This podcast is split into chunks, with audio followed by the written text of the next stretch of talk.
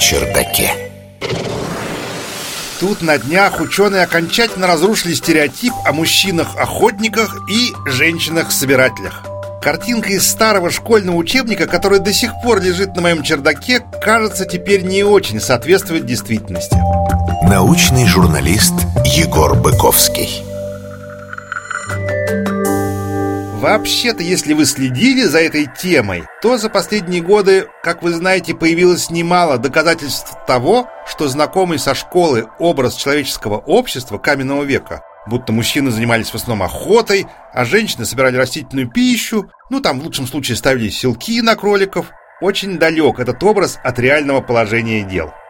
К примеру, были найдены женские останки вместе с оружием, предназначенным для охоты на крупную дичь.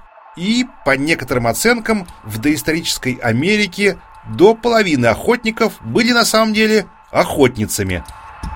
Чтобы поставить точку в этом вопросе, исследователи из Тихоокеанского университета Сиэтла проанализировали этнографические данные за последние сто лет о 63 сообществах, живущих до сих пор практически в каменном веке.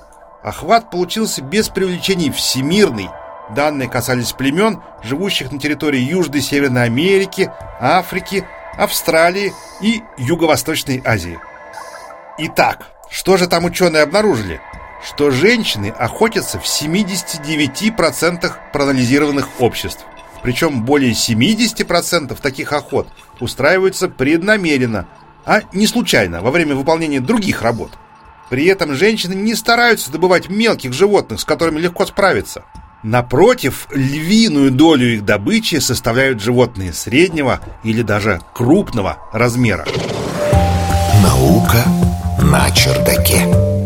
Анализ также показал, что женщины активно участвуют в обучении охотничьим приемам и часто используют более широкий выбор оружия и стратегий охоты, чем мужчины. Полученные данные свидетельствуют о том, что во многих современных сообществах собирателей женщины становятся умелыми охотницами. Это дополнительно подтверждает выводы археологов о том, что устоявшаяся парадигма о мужчинах-охотниках и женщинах-собирателях нуждается в серьезном пересмотре. Также необходим повторный анализ уже изученных захоронений палеолитических охотников. Ведь обычно, когда археологи находят в могиле оружие – то считают покоящегося там человека мужчиной по умолчанию. А вдруг он не мужчина? Подобные перевороты наших стереотипов о роли женщин в истории в последние годы происходят регулярно. К примеру, долгое время считалось, что большинство наскальных рисунков эпохи палеолита сотворили мужчины, но анализ отпечатков ладоней в пещерах Испании и Франции показал, значительная их часть принадлежала женщинам. В общем, женщины полны сюрпризов. Впрочем, это-то мужчины и так знали. Наука на чердаке.